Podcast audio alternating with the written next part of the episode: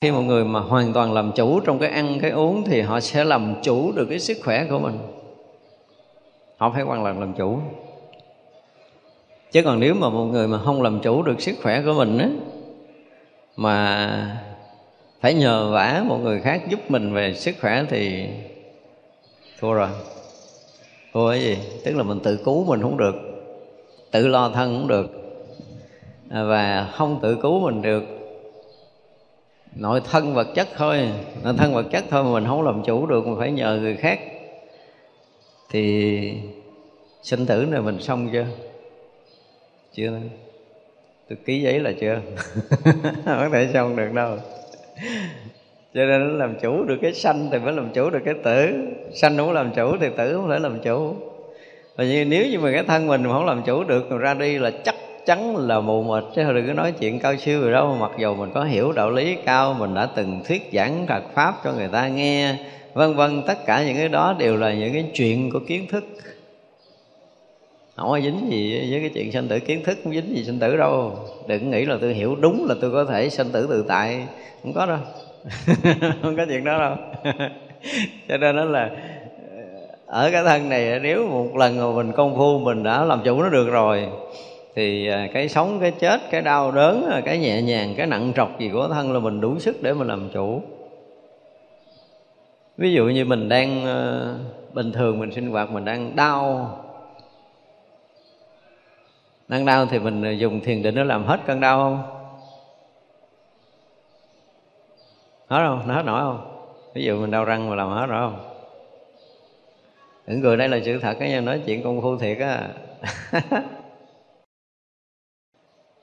nhưng mà nó có một cái khác ở người thế gian là gì? Ví dụ như mình đang đau răng.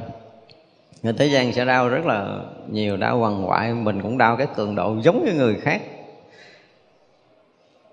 Nhưng mà mình hoàn toàn làm chủ được tâm của mình không bị bất an. Không bị dao động bởi cái đau của thân đâu. Và từ cái sự yên ổn, an lạc, thanh tịnh của mình á thì mình còn thấy ra được cái nghiệp tập của mình để xảy ra cơn đau này. Và chúng ta đủ trí để chúng ta thấy được nó là tự động, nó được quá tán. Không phải trị bệnh, không phải nói là dùng thiền định để trị bệnh. Nhưng mà bằng định lực để có thể hóa giải được nghiệp tập. Nó hay lắm. Ra có những lúc đau, thật là đau, mà chúng ta lắng được tâm để đi vào thiền định. Và từ cái chỗ mà đang rất là rất là định mà thấy cái cái cơn đau đang xảy ra ở nơi thân mình nó đau kiểu gì, thấy rất là rõ nó. Và càng ngắm nhìn nó càng kỹ thì nó càng đau dữ dội. Đau dữ dội thì mình thấy rõ ràng là mình đang ngắm cái thằng đau không? Chứ mình không phải là cái đau. Mình tách ra được, nếu mình thiền định thì mình tách ra được. Thì cái đau là ở thân, mình thấy cái thân đau. Thấy cái thân đau một cách rất rõ ràng là đau cỡ nào mình thấy rõ cái đó, mình thấy rõ hơn cái người bên ngoài người bên ngoài không đủ sức thấy mình đau, nhưng mình thấy rõ từng cơn đau một, từ nhỏ lớn tới mạnh nhẹ gì, cái cường liệt cỡ nào đó, mình cũng thấy rất là rõ. Thì vậy là mình là cái người thấy chứ không phải mình là cái người đau. Đầu tiên là mình bằng cái công phu thiền định mình tách được ra.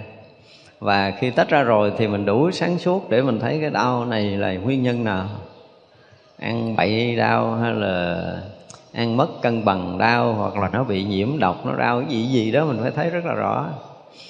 Và thấy tại sao mà lúc này ừ, mình lại phải ăn cái món đó để mình bị đau cái đó? Trước đó là cái gì nó dẫn tới cái tâm niệm ham ăn trong lúc này? Ví dụ vậy mình sẽ thấy dài dài dài, dài về nghiệp báo của nó. Và khi thấy rõ hết tận nguồn của nghiệp rồi thì nghiệp được quá tán ngộ lắm nghiệp mà mình không thấy nó thì nó hành mình. Nhưng mà mình thấy rõ nghiệp rồi là tự động nghiệp quá tán vậy thôi. Mình nói là dùng thiền định để trị bệnh, nó nghe nó oai. Nhưng mà chuyện là có định là nó vượt qua được mọi thứ. Có định lực nó sẽ thấy ra được mọi vấn đề. Và khi chúng ta thấy đúng thì tự nó nó vượt thoát mà mình không có làm cái gì chỉ có cái là chúng ta chưa có đủ định lực trí tuệ, chúng ta không có để chúng ta thấy không đúng vấn đề. Thì vậy là ngay cả những cái cơn đau, nếu chúng ta thấy đúng, nó đau kiểu gì, nó đau ra làm sao, lý do nào nó đau và chúng ta thấy tận nguồn tới đó là coi như mọi chuyện là đã xong rồi.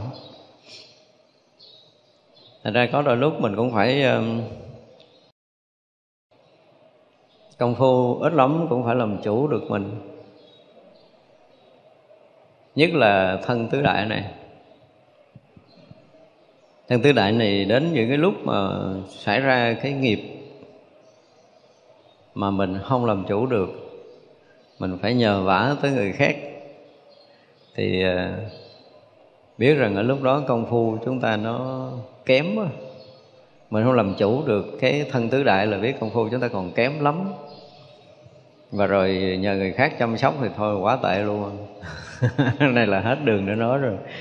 Mà để phải mà Ờ, đau khổ để phải mà bất an, không có giữ được cái tâm yên ổn, an lạc, thanh tịnh.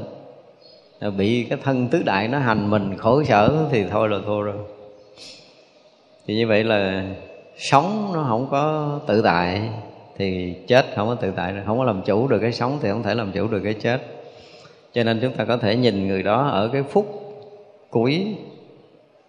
Nói gì thì nói, nhưng mà khi mà xảy ra những cái chuyện bất trắc chúng ta có thể nhìn họ chúng ta đoán biết được. Có những người mà thiền định đến cái mức độ mà họ biết là um, phút nữa họ tịch. Nhưng mà quý vị không bao giờ thấy cái thần họ loạn không bắt gặp cái đó đâu. Họ suy kiệt trầm trọng về sức khỏe nhưng mà cái thần của họ chúng ta không có nhận ra được. Họ vẫn vẫn giữ được cái thần an tịnh một cách rất rõ ràng thì thân tứ đại đến lúc nó phải ly tán thì các vị buông tay để cho ly tán cũng rất là vững vàng. Thì làm chủ được sống thì chắc chắn là làm chủ được chết. À. cho nên tất cả những cái thuận nghịch của cái thân tứ đại này mà chúng ta có khả năng tự làm chủ được. Thì à, nói tới cái chuyện chết chúng ta mới làm chủ. Còn mình mà chưa được như vậy thì phải nói những câu thật thà là gán lo tu. Đúng không? Lo tu chứ không còn đường khác đâu. Chúng ta không có đủ sức để mà có thể điều chỉnh được cái thân tứ đại thôi. Chúng ta dùng cái từ là điều chỉnh, chưa nói là làm chủ. Chúng ta không có đủ kiến thức, không có đủ định lực, không có đủ cái trí tuệ để chúng ta hiểu được cái thân tứ đại mình. Nó lúc này nó như thế nào? Cần phải thêm cái gì? Cần phải bớt cái gì? Cần phải dừng cái gì? Ví dụ vậy là chúng ta phải biết rất là rõ ràng và chúng ta phải thực sự là chính xác trong cái quyết định cho cái sức khỏe của mình. Và chúng ta làm chủ hoàn toàn nó thì tâm mới có thể làm chủ được. Tại cái thân vật chất là cái gì rất là thô. Cho nên không có nói dốt người ta chuyện này được. Đó, cho nên là nếu như mình mà hoàn toàn không có làm chủ được cái thân xác này thì tâm này rất là khó. Mà thân tâm không làm chủ được thì sinh tử chúng ta sẽ mù mịt. Cho nên ở đây ngài nói là khi cái thân được chỗ thanh tịnh sinh ra rồi và cái thân được thọ dụng pháp lạc, pháp hỷ rồi. Rồi là cái thân tứ đại này thật sự kháng kiện khăn kiện rồi. Cái da nó thơm nhuần, nó nó nó có một cái gì đó. Với một cái người này mình nói theo cái kiểu thế gian chút không? Chúng ta gần những cái người mà nó, cái tâm thực sự đã thanh tịnh rồi. Họ cũng vẫn ăn cái thức ăn bình thường với mình và chúng ta sẽ đi gần họ, chúng ta nghe cái mùi của cơ thể của họ. Thực sự cái mùi cơ thể của cái người mà gọi là dính nhiễm, nó khác với cái người không dính nhiễm. Kinh nghiệm của thế gian thôi, chưa nói là kinh nghiệm phật pháp. Cho nên có những cái cơ thể của những cái người mà họ, cái tâm hồn họ gọi là tương đối gọi là thanh trong thì họ sử dụng thực phẩm thế gian cái cơ thể họ cũng không bị nhiễm bẩn không bị nhiễm đục. Và họ cho ra một cái mình dùng từ là cái hương của giải thoát đó, nó được tỏa ra cái thân tâm của người đó. Cho nên chúng ta gần người đó chúng ta có cái cảm giác nó có một cái gì đó nó khác phàm ngộ lắm không rõ ràng là cái hương khác phàm của một cái người thoát tục nó có một, tất cả những cái gì nó biểu hiện từ thân xác cho tới tâm hồn thấy những cái hành động cử chỉ của họ nó có một cái gì đó nó vượt thoát nó khác phàm. Nó thanh thoát nó nhẹ nhàng nó thanh trong lạ lắm. Chúng ta phải thấy rõ được điều này nếu chúng ta thực sự có kinh nghiệm. Chứ không có đơn giản đâu nhưng mà bồ tát phải tới đây nè. Các vị bồ tát mới bắt đầu đem về hồi hướng. Tức là luôn sống rồi cái thân khăn kiện mạnh mẽ rồi không có nhiễm bệnh rồi luôn được an vui thì tâm mình rất là hoan hỷ, lúc đó mới bắt đầu đem thiện căn hồi hướng. Mà bồ tát dạy chúng ta rất là kỹ. Đừng có đừng có vắng bỏng là mình, cái thân mình bèo nhèo mình khổ sở, mình bất an.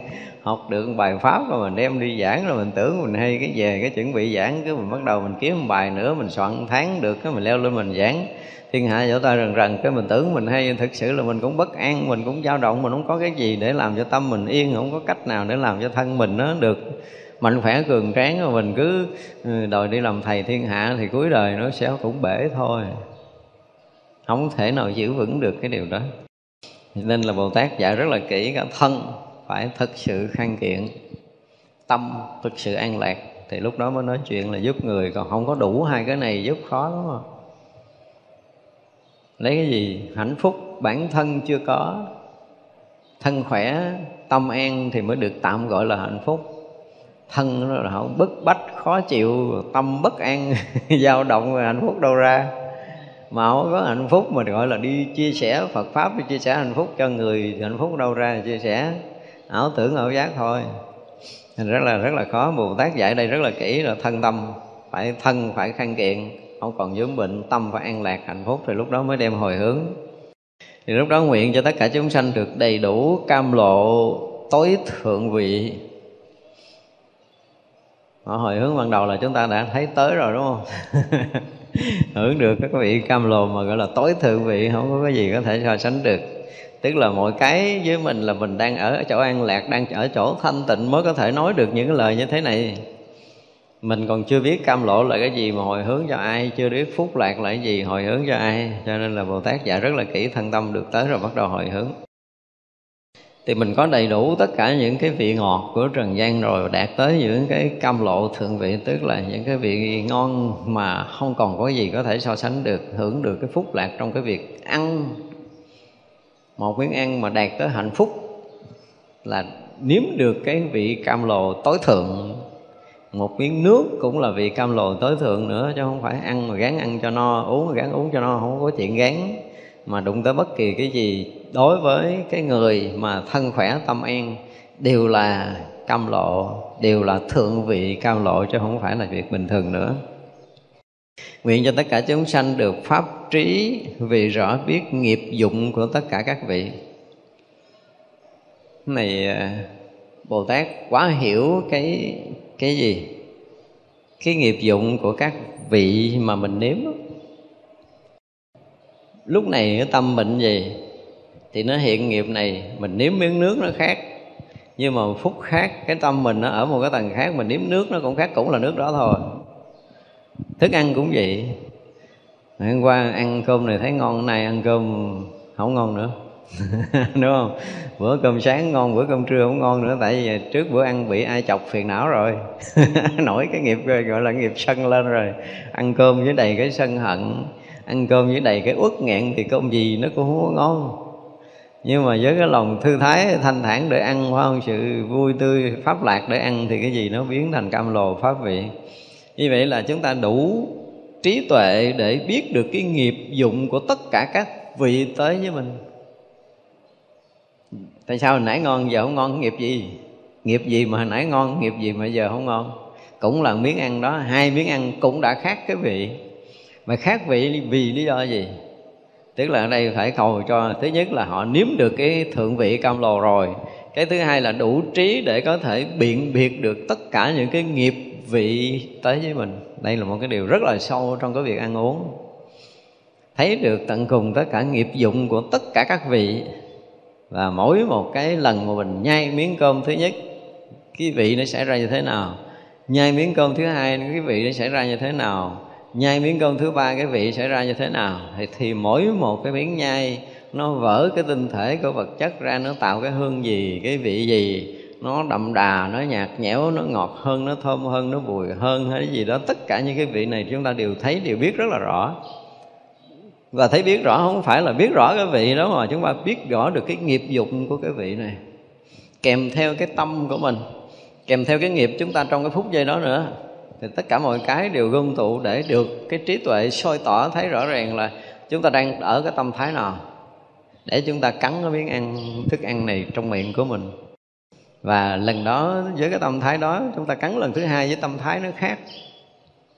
Và lần thứ ba với cái tâm thái nó khác thì tất cả những cái nghiệp dụng hiện ra và nó tương thích với cái vị đang hiện ra nơi miệng của mình. Mình đều thấy rõ, đều biết rõ. Đúng không? Thì thấy rõ ràng là người có tu ăn khác người không tu. Khác biệt lắm không có đơn giản là tu sâu tu cạn họ ăn bữa ăn khác với người phàm. Miếng ăn rất là khác phàm vì họ đã thọ dụng được tất cả những cái cái nghiệp dụng riêng của các vị. Ừ, chứ không phải ăn giống như mình mình cũng ngọt ngọt mặn mặn chua chua béo béo gì đó. Các vị cũng có nhưng mà có luôn cả cái thượng vị cam lồ. Và từ thượng vị cam lồ mà biện biệt được những cái nghiệp dụng của tất cả các vị ở trong thức ăn từng khoảnh khắc một xảy ra cái gì là họ họ thấy rõ họ biết rõ họ thọ dụng rất là tường tận chứ không giống như mình Nguyện cho tất cả chúng sanh đều vô lượng pháp vị rõ thấu pháp giới an trụ trong thành trì của đại pháp thiệt tế. Này tới chiều sâu nữa rồi, tức là ờ, rõ biết tất cả các các pháp vị tức là hương vị của tất cả các pháp không phải là cái ăn cái nuốt ở nơi miệng mình nữa mà này là tới ở ngoài rồi. Tới này là tới cái thức thực rồi. Chứ thọ dụng tất cả các pháp, tức là thấy pháp, nghe pháp, ngửi pháp, nếm pháp, xúc chạm pháp, thì phải đạt tới cái gì? Trong cái thành trì của cái pháp thực tế, tức là đạt tới cái chỗ chân thật.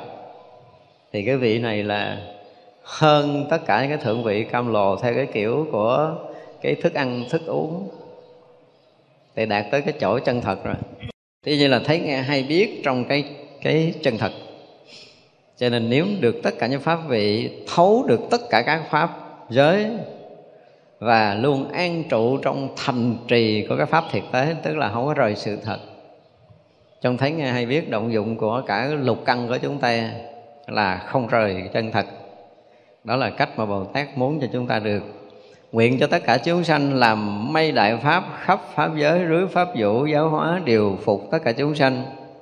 Ừ, khi mà lục căn chúng ta mà thấy được như thật mắt thấy như thật tai nghe như thật mũi nghiếu như thật tất cả những cái vị của pháp này nó đạt tới cái chỗ chân thật hết rồi thì mới đủ sức thuyết pháp cho người ta. Chứ còn chưa tới đó lấy gì để thuyết đúng không? Đó là cách mà bồ tát gọi là cái gì cũng dạy dỗ cho chúng ta biết là từ đây thì sao, nếu muốn làm lợi ích chúng sanh thì ít ra thì chúng ta cũng phải thấu cái pháp chân thật. Không? Tất cả mọi cái đều phải thấy đến chân thật, nghe đến chân thật, ngửi nếm gì đến chân thật hết. Nếu nói còn sử dụng lục căn, có nghĩa là chúng ta phải đến cái cảnh giới chân thật thực sự rồi, thì lúc đó mới là mưa, pháp vũ, giáo hóa đều phục tất cả chúng sanh được, chứ nếu không là không có khả năng đó đâu. Nguyện cho tất cả chúng sanh được thắng trí vị, pháp hỷ, vô thượng, sung mãn tâm thắng trí, tức là trí tuệ thù thắng, đạt được cái vị khi mà quý vị thấy một cái điều mà những người mà ở trong cái cảnh giới thiền định á, tâm thanh tịnh rồi á, khi mà tiếp xúc với trần cảnh với đầy cái phúc lạc, lạ lắm. Mắt thấy sắc với đầy cái phúc lạc, không phải là cái hình sắc bình thường mình thấy trước đây nữa và nó không phải là nó tạo cho mình cái niềm vui, cái sung sướng, cái thỏa mãn trong cái thấy nhìn của mình vì cái cảnh giới đẹp trước mắt. Không phải cái đó. Mà nó có một cái gì rất là an lạc, rất là thanh tịnh, rất là sung mãn hiện trong cái thấy của mình. Mình dùng cái từ là cái thấy thôi, chứ thực sự cái tiếp xúc lúc đó chưa hẳn là mắt, chưa phải là lỗ tai, mà là cái nhận định, cái thấy biết của mình đối với duyên cảnh chúng ta ở trong cái cảnh giới mà phúc lạc vô biên rồi á thì không có cái gì hiện ra trong cái thấy biết của mình mà kém phần phúc lạc. Không có. Nó lại kỳ như vậy. Như vậy là ở trong cảnh giới Phật pháp thì tâm nó đầy đủ sung mãn với cái pháp thượng vị đó thật. Chứ không phải là nếm được cái vị mà mà mà ngon của của lưỡi đâu. Mà một người khi mà ở trong cái cảnh giới mà sung mãn thân tâm như vậy á, phúc lạc được tràn dân cả thân lẫn tâm họ cái cái đời sống của người ở trong Phật pháp thì cái mình mình kiếm miếng để mình sống cả đời kiếm chưa được. Những cái cảnh giới này phải rất là khó diễn tả đối với người thế gian mà họ những người ở trong Phật pháp họ đang tràn ngập. Chứ không phải là uh, lắng tâm thiền định mới được không phải như vậy. Họ luôn sống tràn ngập trong cảnh giới giới phúc lạc sung mãn. Ở trong những thượng vị cam lồ thật sự ở trong cảnh giới chân thật. Trong cảnh giới chân thật, nó tràn ngập phúc lạc ở trong đó. Muốn họ bị ờ, động lại, muốn họ bị nhiễm lại cũng khó lắm. Thì họ đã trở tới cảnh giới này thì rất là khó. Thành ra pháp hỷ lúc nào cũng gọi là thượng vị sung mãn. Tức là đối với dạng pháp là không còn cái chuyện phiền muộn, không còn cái chuyện khổ đau, không còn chuyện dướng mắt không còn chuyện dính nhiễm nữa, không còn chuyện này. Hết rồi người đó hoàn toàn đã vượt qua hết tất cả những cái cảnh giới dính nhiễm phiền muộn là à, những cái nặng trọc những cái chấp trước hoàn toàn không có còn nơi tâm nữa. Nguyện cho tất cả chúng sanh không tham trước tất cả các thượng vị. Chẳng nhiễm tất cả những vị thế gian thường xuyên tu tập tất cả Phật pháp những cái thượng vị, những cái pháp thế gian thì nó còn dính nhiễm. Nhưng mà thượng vị mà còn bị nhiễm thì thượng vị đó nó chưa phải. Ở cho người đó, chưa có nếm tới cái thượng vị cam lồ khi mà nướng cái nếm tới cái thượng vị cam lồ là tự động nó khai phóng, tự động nó vượt thoát.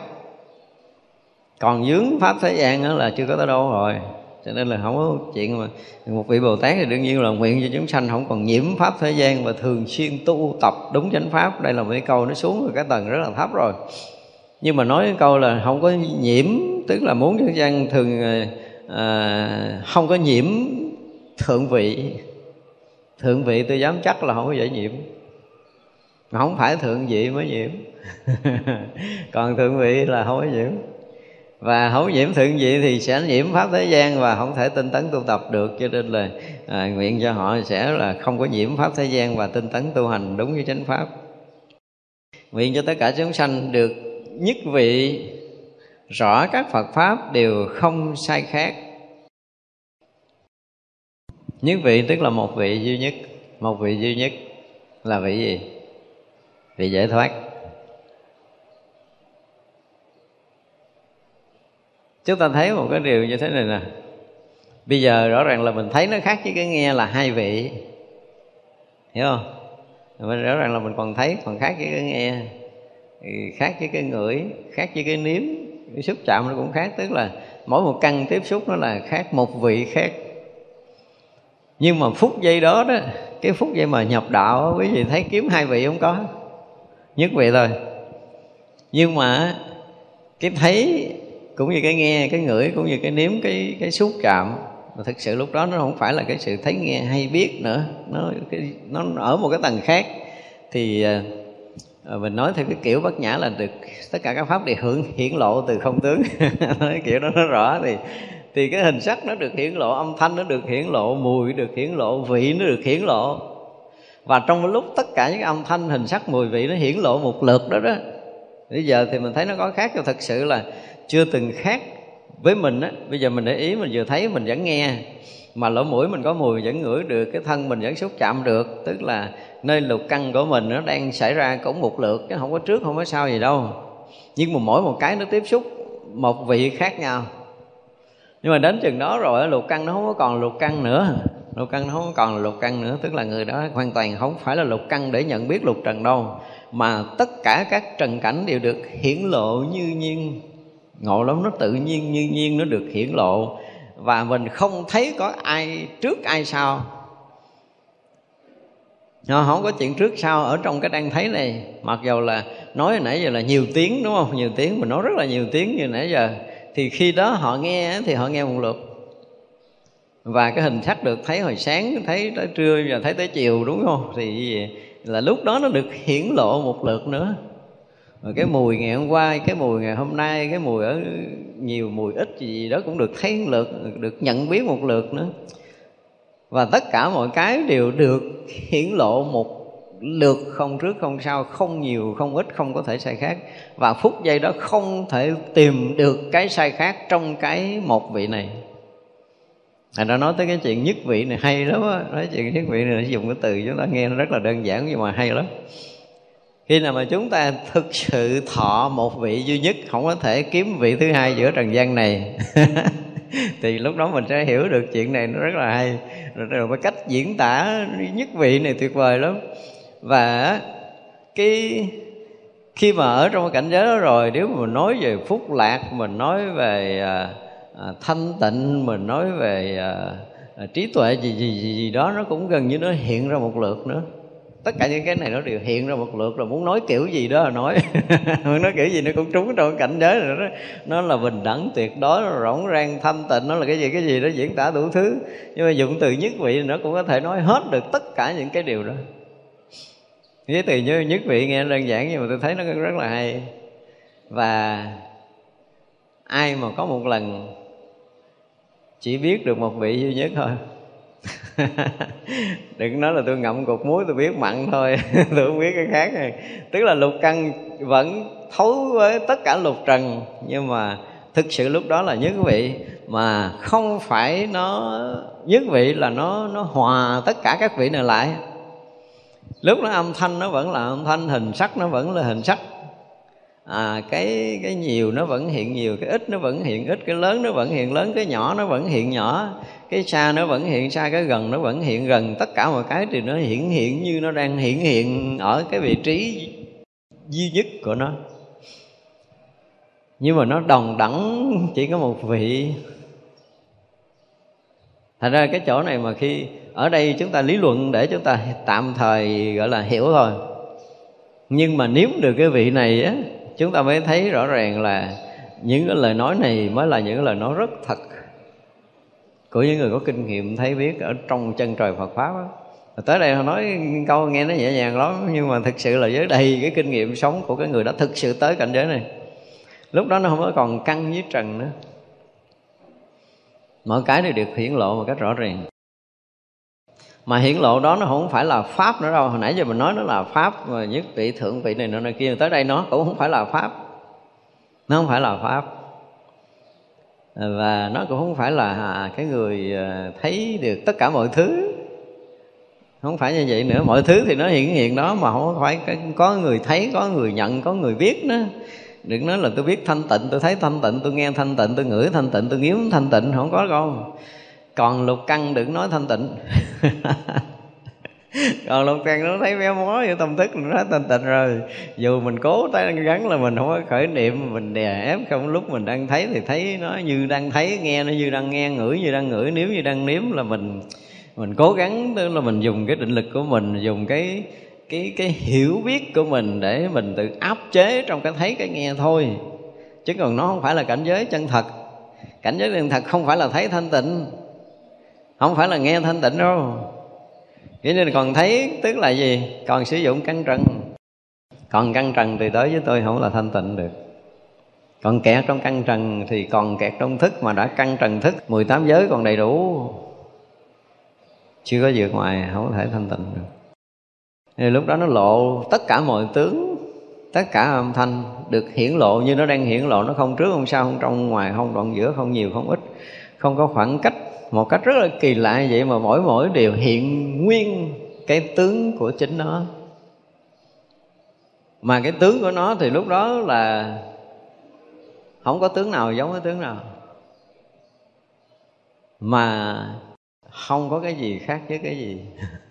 Kỳ nói kiểu bao phải rồi đó. Thế gian khó có thể chấp nhận được điều này. Tôi dám chắc là thế gian không có thể chấp nhận được điều này nhưng mà tới cảnh giới đó là tất cả sanh hiền đều thấy được như nhau. Tất cả các vị thánh đều phải tới cảnh giới này và thấy được như nhau cái điều này.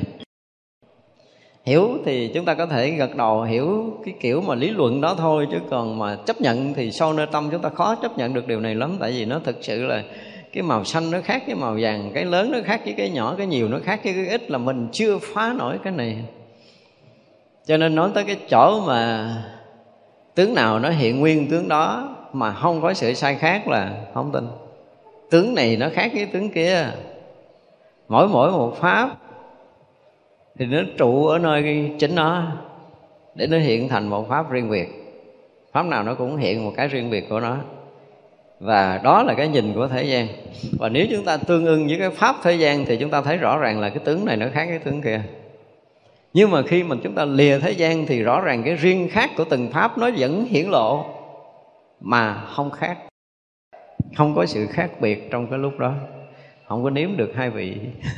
Chúng ta kiếm hai vị không có. Và thực sự lúc đó chỉ có một cái duy nhất nó hiện hữu. Thì toàn pháp giới này nó hiện một lượt tất cả những cái vốn có đang hiện hữu đó, nó hiện hiện một lượt không có trước, không có sau, không trong, ngoài, không quá khứ, không hiện tại, không vị lai. Và hiện đầy đủ, không thiếu sót bất kỳ một cái gì. Thì lúc đó là nếm được một vị. gọi là nếm được một vị. Rất là hay mấy câu mà nếm được nhất vị các pháp đều không có sai khác. Lúc đó rõ ràng nó không sai khác nha. Khi mà nếm được nhất vị không sai khác, hay lắm. Thì ra mình cho, có thể mình hiểu được cái này. Và tới một cái lúc nào đó nên mình thấy mình thiền định đi. Thì chúng ta đi sâu vào thiền định, chúng ta bật hết tất cả những vọng niệm rồi, chúng ta ở cái chỗ thanh tịnh, rỗng lặng, mênh mông, rõ biết trùng khắp gì đó đi nhưng mà lúc đó một vị chưa? Chưa đâu. Học này để biết rằng mình tới hay là mình chưa tới. Khi mình đi sâu vào công phu á những cái này nó có lợi lắm á. Thì uh, mình vẫn còn có thấy khác với cái nghe biết mình chưa tới. Mình thấy âm thanh nó khác với hình sắc. Mình thấy còn có một cái sự sai khác nào trong cái trí tuệ của mình thì biết rằng lúc đó là mình chưa đạt tới cảnh giới nhất vị này, là chưa tới. Nên biết như vậy. Cho nên khi chúng ta đi sâu vào công phu, được học những cái bài học chuyên môn này, đây là những cái nền tảng thực sự để mình đi vào công phu mình không bị lầm. Tới một ngày nào đó mình trật chân, mình té cái bịch trên đất của mình à, ủa, sao cái gì nó cũng hiển lộ hết, mình không thấy gì khác với cái gì. Vô tình mình đạt ngộ. Vô tình mình đạt ngộ. Thì mình tới cảnh giới nhất vị à mình được biết cái này để chi để khi mà mình đã tới đây mình biết là mình đã thấy nó đúng với chánh pháp của đức phật dạy. Còn chưa được như vậy thì phải coi lại là mình chưa có đúng. Nguyện tất cả chúng sanh được vị tối thắng, trọn không thối chuyển nơi nhất thiết trí. Tới cái pháp nhất vị nó mới không thối chuyển. Chưa tới đây vẫn bị thối chuyển. Cho nên là từng bước, phải không? cái hồi hướng là các vị, hồi hướng kỹ lắm, phải đạt tới nhất vị thì mới tới cái cảnh giới bất thối chuyển. Còn chưa tới nhất vị là bảo đảm còn có thối chuyển trong cái thấy nghe, thấy của công phu khác hoàn toàn. Nó thì đạt được tới cái chỗ mà gọi là gì, tối th- trí tuệ tối thắng mà không thối chuyển, nhất thiết trí là một chuyện rất là khó. Đạt tới cái chỗ bất thối rồi, bất thối chuyển của một vị bồ tát. Thì sinh tử như thế nào, họ cũng ở trong cái nhất thiết trí, họ cũng rồi tức là không phải là họ sinh tử nữa mà họ khởi cái dụng để đi cắt cõi để giúp cắt cõi á. Thì cái dụng đó cũng ở trong cảnh giới nhất thiết trí. Cho nên là đức phật là, là biến hiện hằng hà sa số thân để đi hằng hà sa số cõi để chứng thành hằng hà sa số phật. Cái chuyện này không có sai. Chúng ta chưa có đủ tầm để có thể hiểu rõ và thông cảm chuyện này cũng như là tất cả các vị bồ tát á, nói vậy chứ các vị bồ tát lớn cũng đã đủ sức để phân thân.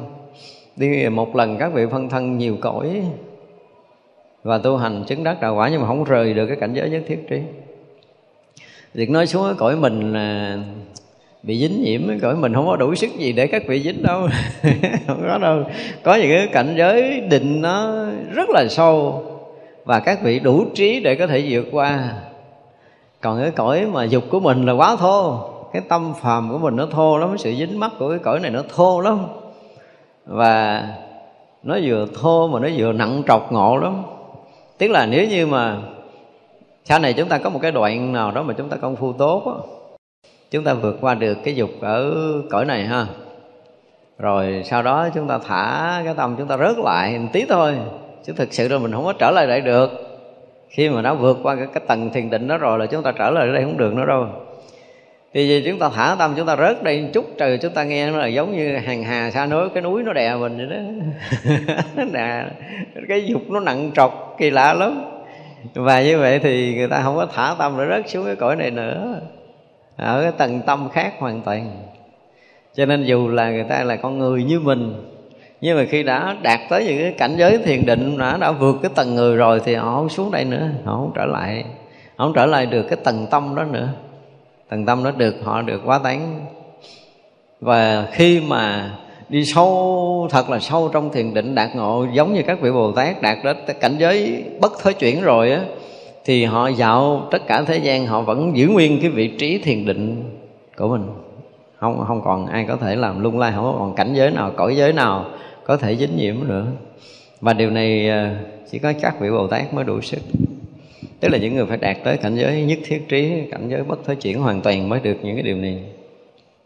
Nguyện cho tất cả chúng sanh được vào pháp vị bình đẳng của chư Phật đều có thể phân biệt được tất cả những căn tánh. Khi mà đã đã đã đã đạt được tới pháp vị rồi, lúc đó cũng đã phân biệt tất cả căn tánh rồi. Nếu mà tới pháp vị mà mình không biết căn tánh của chúng sanh thì rõ ràng là chúng ta chưa tới.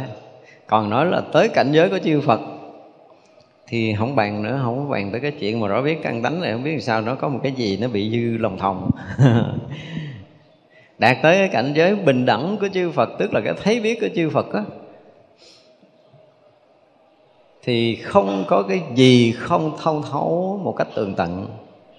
Đừng nói căn tánh một cách bình thường. Thế với cái trí tuệ giác ngộ đó một cách kỳ diệu mà chúng ta thấy là khó việc khó trong thế gian, khó muôn vàng khó. Cảnh giới giác ngộ đó không có lầm. Dù cái việc mà rất nhỏ trong quá khứ, cách đây hằng hà, xa số kiếp về trước mình lỡ mình có khởi một cái niệm nhỏ, mình sân hận với một cái người lớn tuổi hơn mình, đại khái là như vậy. Nhiều khi trong đời mình mình cũng quên mất nó chứ đừng nó vậy đó mà, khi mà rớt vào cái cảnh giới trí tuệ đó rồi hả, bao nhiêu cái chuyện còn nhỏ hơn gấp ngàn lần cái chuyện đó, mình cũng cũng thấu rõ. nữa vừa trải qua hàng tỷ tỷ tỷ kiếp mà mình còn không nhớ tới số kiếp sanh tử của mình là bao nhiêu, đúng không? Thì phút đó là mình phải biết là mình sanh cái đời điểm đầu là cái gì, đời kế là cái gì và trải qua bao nhiêu đời, bao nhiêu kiếp. Mình rất là rõ và mỗi một đời, mỗi một kiếp, một đời mà nói bao nhiêu tiếng, mình còn nhiều khi mình còn không biết. Đó chưa? nhưng mà đừng nói là khởi bao nhiêu niệm. Nhưng mà khi nhập trong đó là những cái sát na niệm nhỏ nhiệm nhất ở nơi thâm tâm cũng được mình thấy mình biết một cách tường tận. Bởi vậy tôi nói là trong cái bản kinh a cũng hay ở chỗ cái bài mà gì đó cái bài uh, khiếp đảm và sợ hãi á. Khi đức phật đã qua tứ thiền rồi đức phật mà hướng tới lậu tận thì đức phật đã thấy rõ cái khổ là thấy rõ nguyên nhân của khổ, thấy rõ niết bàn và cái con đường đưa đến niết bàn, đúng không? Tức là thấy rõ tứ đế một lượt. Có đủ trí tuệ mới thấy rõ tứ đế một được mà. Hồi lúc đó mình chưa có giảng hết về cái cái khổ. Cái khổ xảy ra bây giờ, cũng như cái khổ vô vô lượng kiếp của mình và của tất cả chúng sanh muôn loài. Lúc đó nó đều được hiển lộ một lượt trong cái thấy đó mới chứng quả phật đó nha à thiếu miếng không chứng quả Phật nổi đâu. Đừng có lầm. Cho nên bao nhiêu cái nghiệp tập của quá khứ bản thân mình và quá khứ của tất cả chúng sanh muôn loài đều được thấy biết đến cái chỗ tận nguồn của nó, cho nên mới được gọi là thấy được lậu tận. Chứ còn nếu mà một mãi tơ móng niệm của một chúng sanh mà chúng ta chưa thấy hết thì không đạt tới lậu tận đâu. Không phải là thấy lậu tận của mình đâu, mà là tất cả các khổ của tất cả chúng sanh muôn loài thì như vậy là thấy cái khổ, thấy nguyên nhân của cái khổ là cái tập khởi từ cái thở nguyên sơ đi vào sanh tử của tất cả chúng sanh đều được thấy biết một cách rất rõ ràng. Thì những cái món niệm bất giác xảy ra ban đầu để dẫn đi vào con đường sanh tử đều phải thấy, đều phải biết một cách tường tận đó hay lắm bản kinh a hàm tuyệt tuyệt vời. Bởi vậy khi mà đức phật hướng tới lậu tận là thấy tới chỗ tận nguồn sinh tử sinh khởi nguyên sơ của tất cả chúng sanh muôn loài mới được gọi là thấy lậu tận chứ không phải lấy lậu tận là diệt hết cái cái cái cái, cái lậu hoặc sinh tử của mình để mình không tái đi tái lại trong tam giới này. Thiệt là mấy người nói chuyện tầm phào không phải, đức phật không có nói như vậy. Đức phật nói như vậy.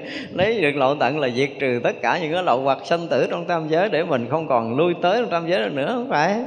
Đức phật dùng, đã trải qua thiền định rồi, bây giờ sử dụng cái thiền định đó bằng cái tâm lóng lặng, thanh tịnh đó với cái huệ sáng suốt nhiệm màu của mình, thấu tận nghiệp tập sanh tử muôn vạn kiếp của tất cả chúng sanh muôn loài. Và thấu tận đến cái điểm nguyên sơ khi nơi khởi nguồn sinh tử của tất cả chúng sanh, khởi nguồn đau khổ của tất cả chúng sanh, thì mới được gọi là thấy được cái tập khởi của nó. Bất giác cái hồi đầu để đi vào sanh tử là cái ý niệm nào? Thấy cho ra. Thì mới thấy được lậu tận chứ.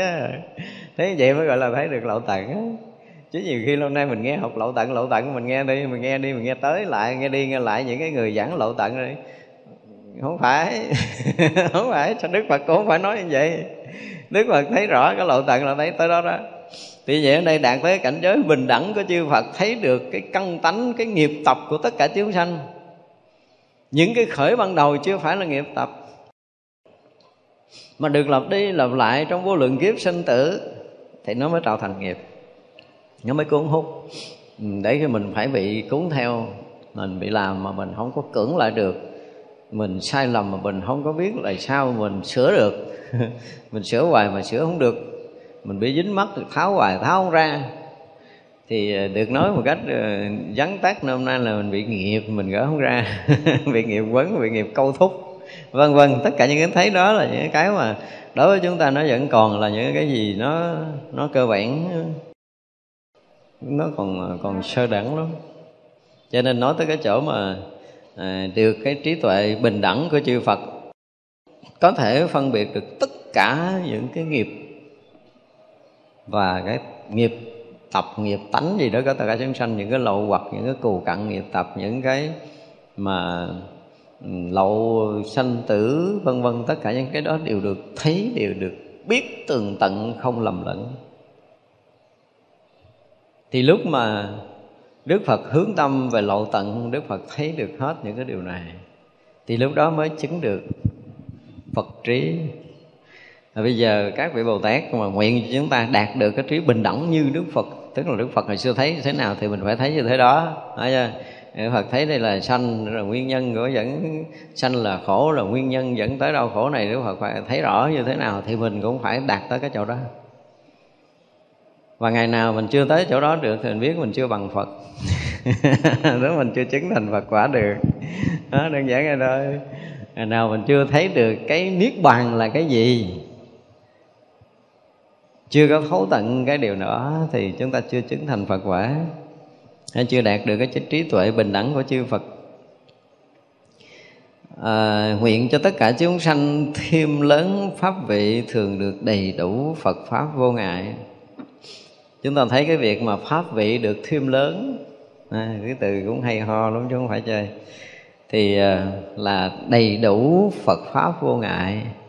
Bây giờ mình có một cái ngại có một cái không ngại có nghĩa là pháp vị mình chưa có đủ lớn đúng không? Ví dụ như tới cỡ người này cái rồi à, mình cũng tự tại sanh tử ở đây đi. Thì à, qua đời sau mình muốn lên cõi trời mình chơi cái mình lên tự tại không còn ngại được nữa. Là mình ngon rồi, đúng không? Cái ờ, mình có thể ờ, nhập vào định để mình chứng quả a la hán được luôn nữa. Là mình tự tại ra vào cái cảnh giới của thánh. Cái bây giờ mình muốn vào cõi giới phật vô không được. Là còn bị ngại.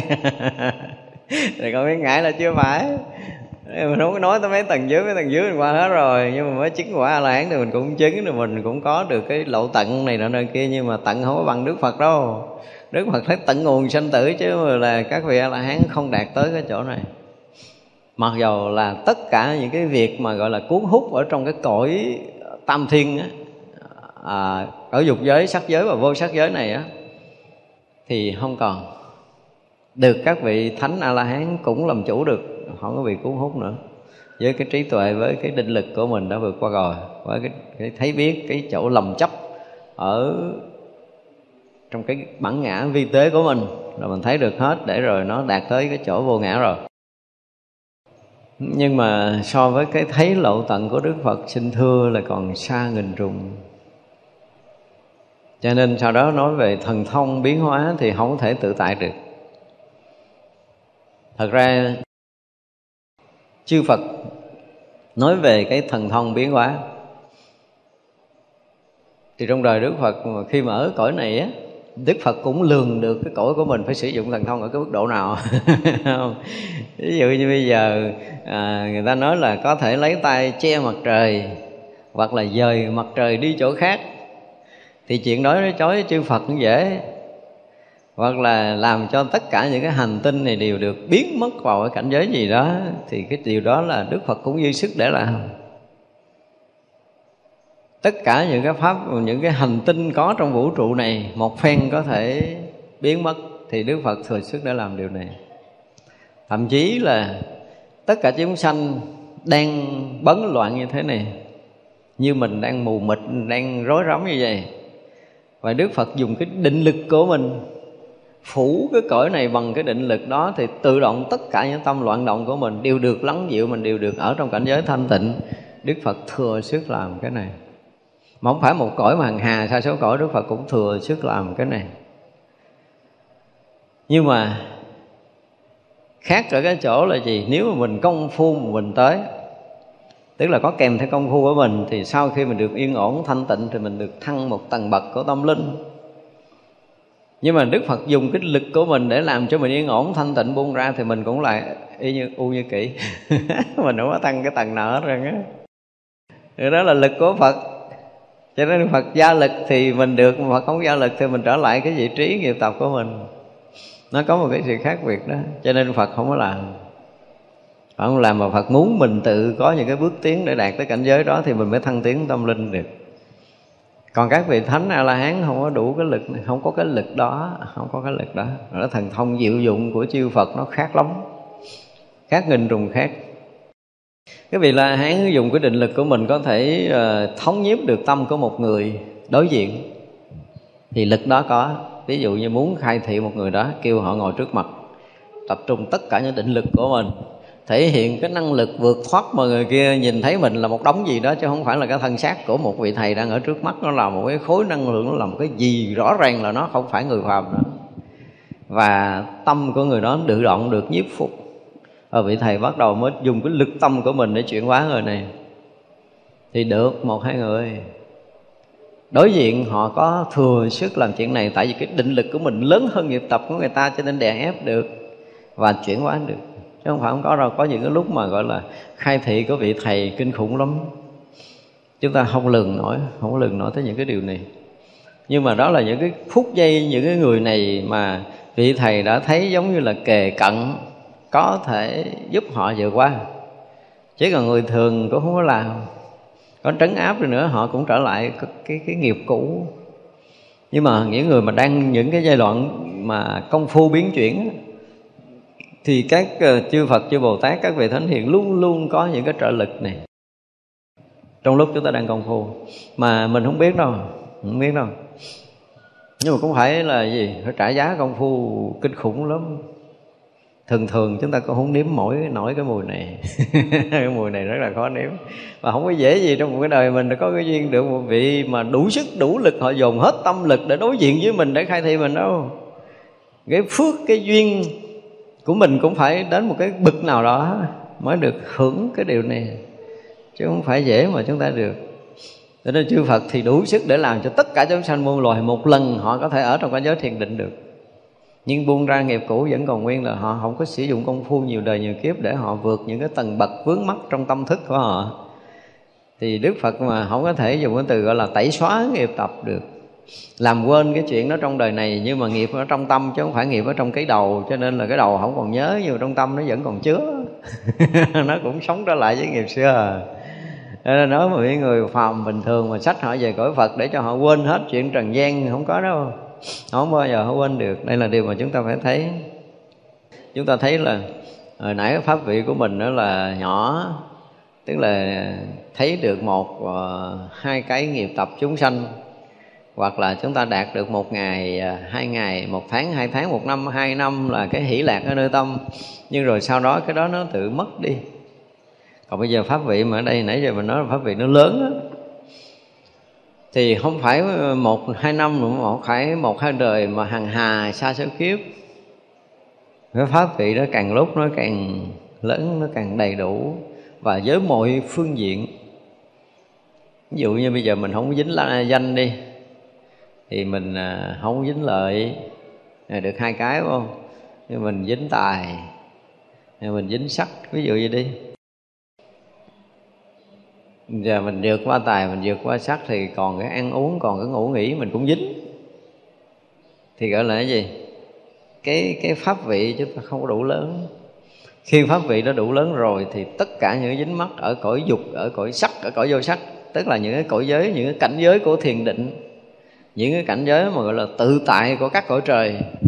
Các cõi trời có cảnh giới tự tại giống như cõi trời tha quá tự tại mà hôm trước chúng ta thấy. Là người nào được cái gì, mấy ổng được cái đó đó. Tha quá tự tại tức là ai được cái phúc lạc, ai được cái vui gì. Các vị trời đó thì thấy là ổng được cái y vậy đó. Thì không có phải bình thường, y như là có thần thông để có thể hưởng được tất cả những cái dục lạc ở trong ờ, cõi dục, cõi sắc như vậy cõi vô sắc thì mới không chơi, chơi tới nổi thôi. Như vậy là từ cõi dục cõi sắc mà có bao nhiêu cái vui sướng cái hạnh phúc thì các vị cõi trời tha hóa tự tại đều có thể hưởng được hết. Thì đâu phải đơn giản đâu đúng không? Cái phước họ cũng lớn ghê gớm lắm cho nên họ sở hữu được tất cả những cái vui thú của cõi trời và cái cõi người và cả cõi ở trong cõi trời dục giới và sắc giới này. Nhưng mà pháp vị cỡ đó nó cũng chưa đủ pháp vị phải lớn hơn. Không pháp vị càng lúc càng lớn hơn. Thì những cảnh giới mà chứng đắc thiền định của các vị thánh đệ tử của đức phật đạt tới đâu thì pháp vị mình phải tới đó. Cho tới chứng quả a la hán đạt được pháp vị gì thì pháp vị mình cũng lớn theo tới đó. Các vị la hán đạt được đầy đủ tất cả những cái năng lực thiền định và trí tuệ như thế nào, cho tới đạt được tới nhất thiết trí trí, đạt tới nhất thiết chủng tí thì mình cũng tới chừng đó. Thì pháp vị như vậy thì mới gọi là càng lúc càng lớn, là trọn vẹn, là đầy đủ, mới là vô ngại. Thì bây giờ là muốn ra vào cõi phật, mình ra vào được. Nhưng mà hồi nãy pháp vị mình chưa đủ mà ra vào không nổi. Vào cõi giới phật, bình đẳng như chư phật, mình không được. Và không được thì pháp vị mình nó chưa đầy đủ, chưa trọn vẹn. Đây là đại bồ tát lúc bố thí thượng vị đem thiện căn hồi hướng khiến tất cả chúng sanh siêng tu phước đức đều được đầy đủ. Trí thân vô ngại. Đại bồ tát lúc bố thí xe cộ đem thiện căn hồi hướng như vậy, nguyện cho tất cả chúng sanh đều được đầy đủ nhất thiết trí, ngồi xe đại thừa, xe bất hoại xe tối thắng, xe tối thượng, xe tốc tật, xe đại lực, xe phước đức đầy đủ, xe xuất thế, xe xuất sanh vô lượng bồ tát đây là đại bồ tát đem thiện căn hồi hướng lúc bố thí xe cộ. Bây giờ tới bố thí vật dụng khác. Chắc có lẽ từ cái này mà kinh pháp hoa có cái vụ mà xe đại thừa nữa bây giờ bồ tát bố thí xe cộ tức là phương tiện mà mà mà đi lại thì à, muốn cho chúng sanh ngồi xe đại thừa. Ngày xe đại thừa thì à, như trong kinh Diệu Pháp Duyên Hoa diễn tả là hai con trâu trắng lớn ở trên có cái à, à lọn báo che, rồi có nhung lụa, rồi ở cái ghế, rồi có cái thảm nhung, vân vân, tất cả những gì đẹp nhất, rực rỡ nhất và chuyên chở được nhiều người. Khi chúng ta ở trong cái định của đại thừa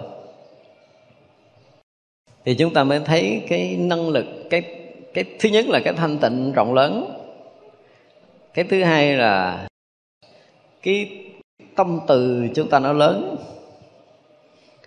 Cái sự thông cảm và thương yêu tất cả chúng sanh muôn loài ở tất cả các cõi nó hiện ra trong lúc đó. Bây giờ mình nói nói chứ bây giờ mình quán, mình thương cái cõi ờ, thấp cõi súc sanh thấp mình ví dụ như bây giờ mọi người đang chơi thú đi, cái con thú mình đang chơi mình đang cưng, đang chịu, mình mình thương chỉ có một con đó thôi. Mình nói mình thương đồng đẳng hết cái loài thú loài chó cưng chưa chắc mình thương hết. Mình không có rủ tâm đó đâu. Thì vậy là những cái loài thấp hơn, loài ruồi loài mũi, loài thấp thấp thấp thấp nữa. Và những cái loài à, yêu tinh quỷ quái ma tà. Nó đầy đầy đầy đầy hết. Lúc mà chúng ta chưa đạt tới cái định của đại thừa, cái lòng từ nó không có đủ để bao dung tất cả các cõi các loài này đâu. Nhưng mà khi vào cái định đó rồi, chúng ta thấy là cái lòng từ đủ để có thể bao dung các loài các cõi, tức là trí tuệ thấy tới đâu thì đầy đủ cái lòng thương yêu và muốn cứu giúp các loài các cõi tới đó hết. Thì lúc đó là bắt đầu cái gì? Bắt đầu chúng ta được phật cho chiếc xe đại thừa. Xe đó đó, xe để có thể dung chứa, để có thể bao dung, để có thể thương yêu, để có thể cứu giúp tất cả chúng sanh muôn loài tự động. Nó có ra trong công phu thiền định của mình. Trong cái lúc chúng ta được giác ngộ thì lúc đó là trí tuệ thấy biết pháp giới như thế nào. Thì lòng từ bi của chúng ta thấu thoát được tất cả những cái tâm lượng tất cả chúng sanh muôn loài tới đó. Thì lúc này mới được gọi là ngồi xe đại thừa còn không thì nói dốc. Lấy xe nào mà ngồi. Đó có nhiều khi mình học mình hiểu rồi mình hồi hướng mà. À, nguyện đem công đức này hướng về khắp tất cả đệ tử và chúng sanh đều toàn thành Phật đạo. Đó là hồi hướng kiểu đại thừa không có đâu. Đó là những câu đọc chơi thôi chứ làm sao mình tới.